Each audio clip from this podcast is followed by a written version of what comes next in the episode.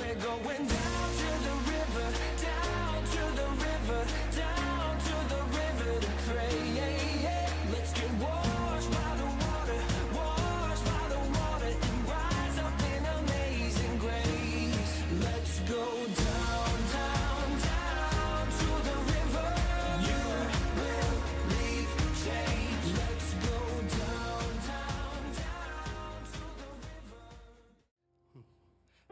river. if, you turn your Bibles to 2 Timothy chapter 1, verse 6 through 7.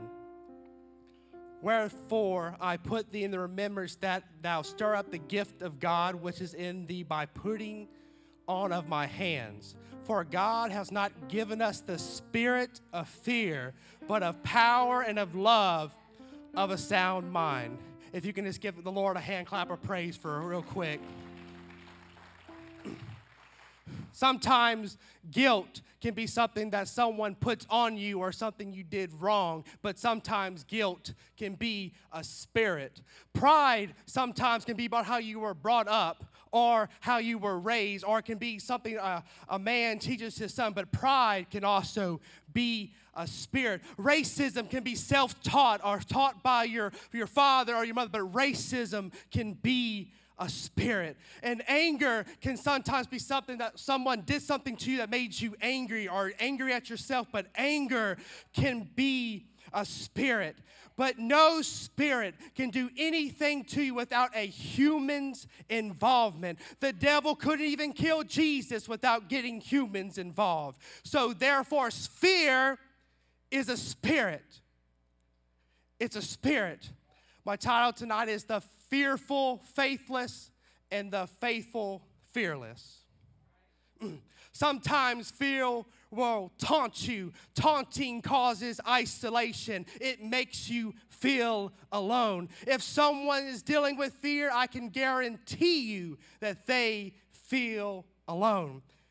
And Goliath, he was quite the taunter. In Hebrew, his name means exile. He wants to exile you from the body of Christ, he wants to separate you from the body of believers. For 40 days, he taunted David's people and his brothers. See, fear tries to make you feel alone. That's why Goliath did not ask for two men. That's why he didn't ask for three men. He asked for a man. I want to separate you from the body to make you feel like you got to do this all by yourself. I want to separate you and exile you from your pastor. I want to separate you and exile you from this congregation to make you feel like you are so weak and defenseless and you feel too much shame in your sin to ask for someone for help. And I'm going to reveal that that is false tonight because there is a king in this room that can help you in your battle, who can deliver you, who can help you fight your fight. He's the same God that can heal cancer. He's the same God that can fix marriages. He's the same God who can get you out your fear. And you have a church, you have a body of believers that you got to connect to, that you got to be with. They can help you in this fight. Sometimes we don't need to feel shame for our sin. You cannot fight this fight alone. You need to connect to the body. You have to connect to the body. We can't be judgmental to people's sins. If we want people to come forth and get help, we can't have a judgmental spirit. Let them come up here. This is a judgmental free altar right here. It ain't no bigger sin over that God cannot redeem you.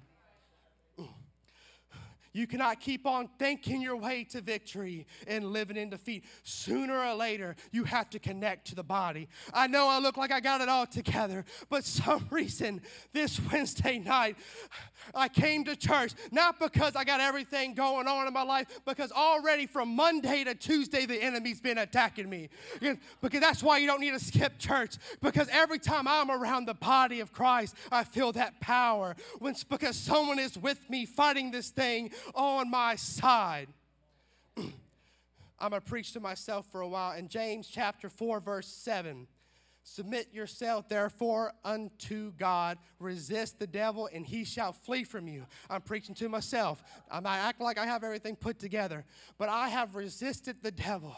And because I was unsubmitted to God, he, I allowed fear to come in. I allowed anxiety to come in. I allowed depression to come in. I allowed suicidal thoughts to come in, all because I wasn't submitted to Him. How do you submit yourself? You read your Bible every day. You fast as much as you can. You have a prayer life. You, you, you fall in love with this word. That's how you submit to God. God's not telling you to bow down to Him, He's just telling you to follow His book. Not for a checklist, just to fall in love with this book. But once I submitted myself to, to the Word of God, and I submitted myself to God, and I submitted myself to my pastor, I can resist the enemy. I can resist the enemy. You have to be faithful in order to be fear, fearless. My question to you tonight is what are you submitting yourself to tonight? I know that's a hard question, and I'm not here to, I'm not trying to bring the hammer to this thing. That's not, that's not how uh, biblical preaching is supposed to be. I'm not here to bring the gavel down because I've been there. I've been faithless because I wasn't faithful, and I've been fearful because I was faithless. And I know fear can be contagious because when David showed up, his bigger and tougher brothers told him, You can't do it, and you should be afraid because we are afraid. And because, and they, they, they started taunting him and making him fear because he didn't have a lot of experience. They said, We live longer. We have more experience than you. And the worst thing any Christian can say to another Christian is because I'm closer to God than you. Mm. And sooner and before long, you will say, Well, he has a lot of wisdom and he's afraid, and she has more experience and she's afraid. And before long, you're looking at the size of the mountain instead of what God can do to the mountain. That's why, elders, you cannot, it's not time to stop right here. You need to tell these, these younger people and these middle aged people that your testimony and how God brought you through it. Sometimes you, and how you defeat taunting fear, you got to stand up and declare your victory. when faith steps, when fear steps in, faith leaves. But when faith steps in, fear perishes. So we got to be faithful. We got to be faithful. We are not meant to fear. and, and, and how God looks at fear, this is not a face that hell makes at you, it's a, a face that God makes at hell. It's the face of the oneness of God. In James chapter 2, verse 19, thou believest that there is one God, thou doest well. The devils also believe and tremble. In other words, the person who is making you fear fears me. if we can just stand up and, sh- and just praise God for a moment.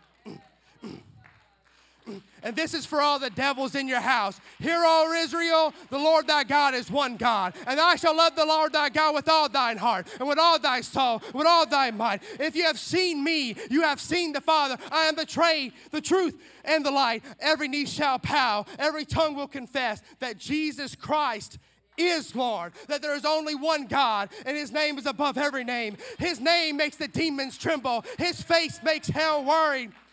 Why don't you just keep standing to your feet and praise the one who can heal cancer? Praise the one who can cast out suicide. Praise the one who can remove anxiety and depression.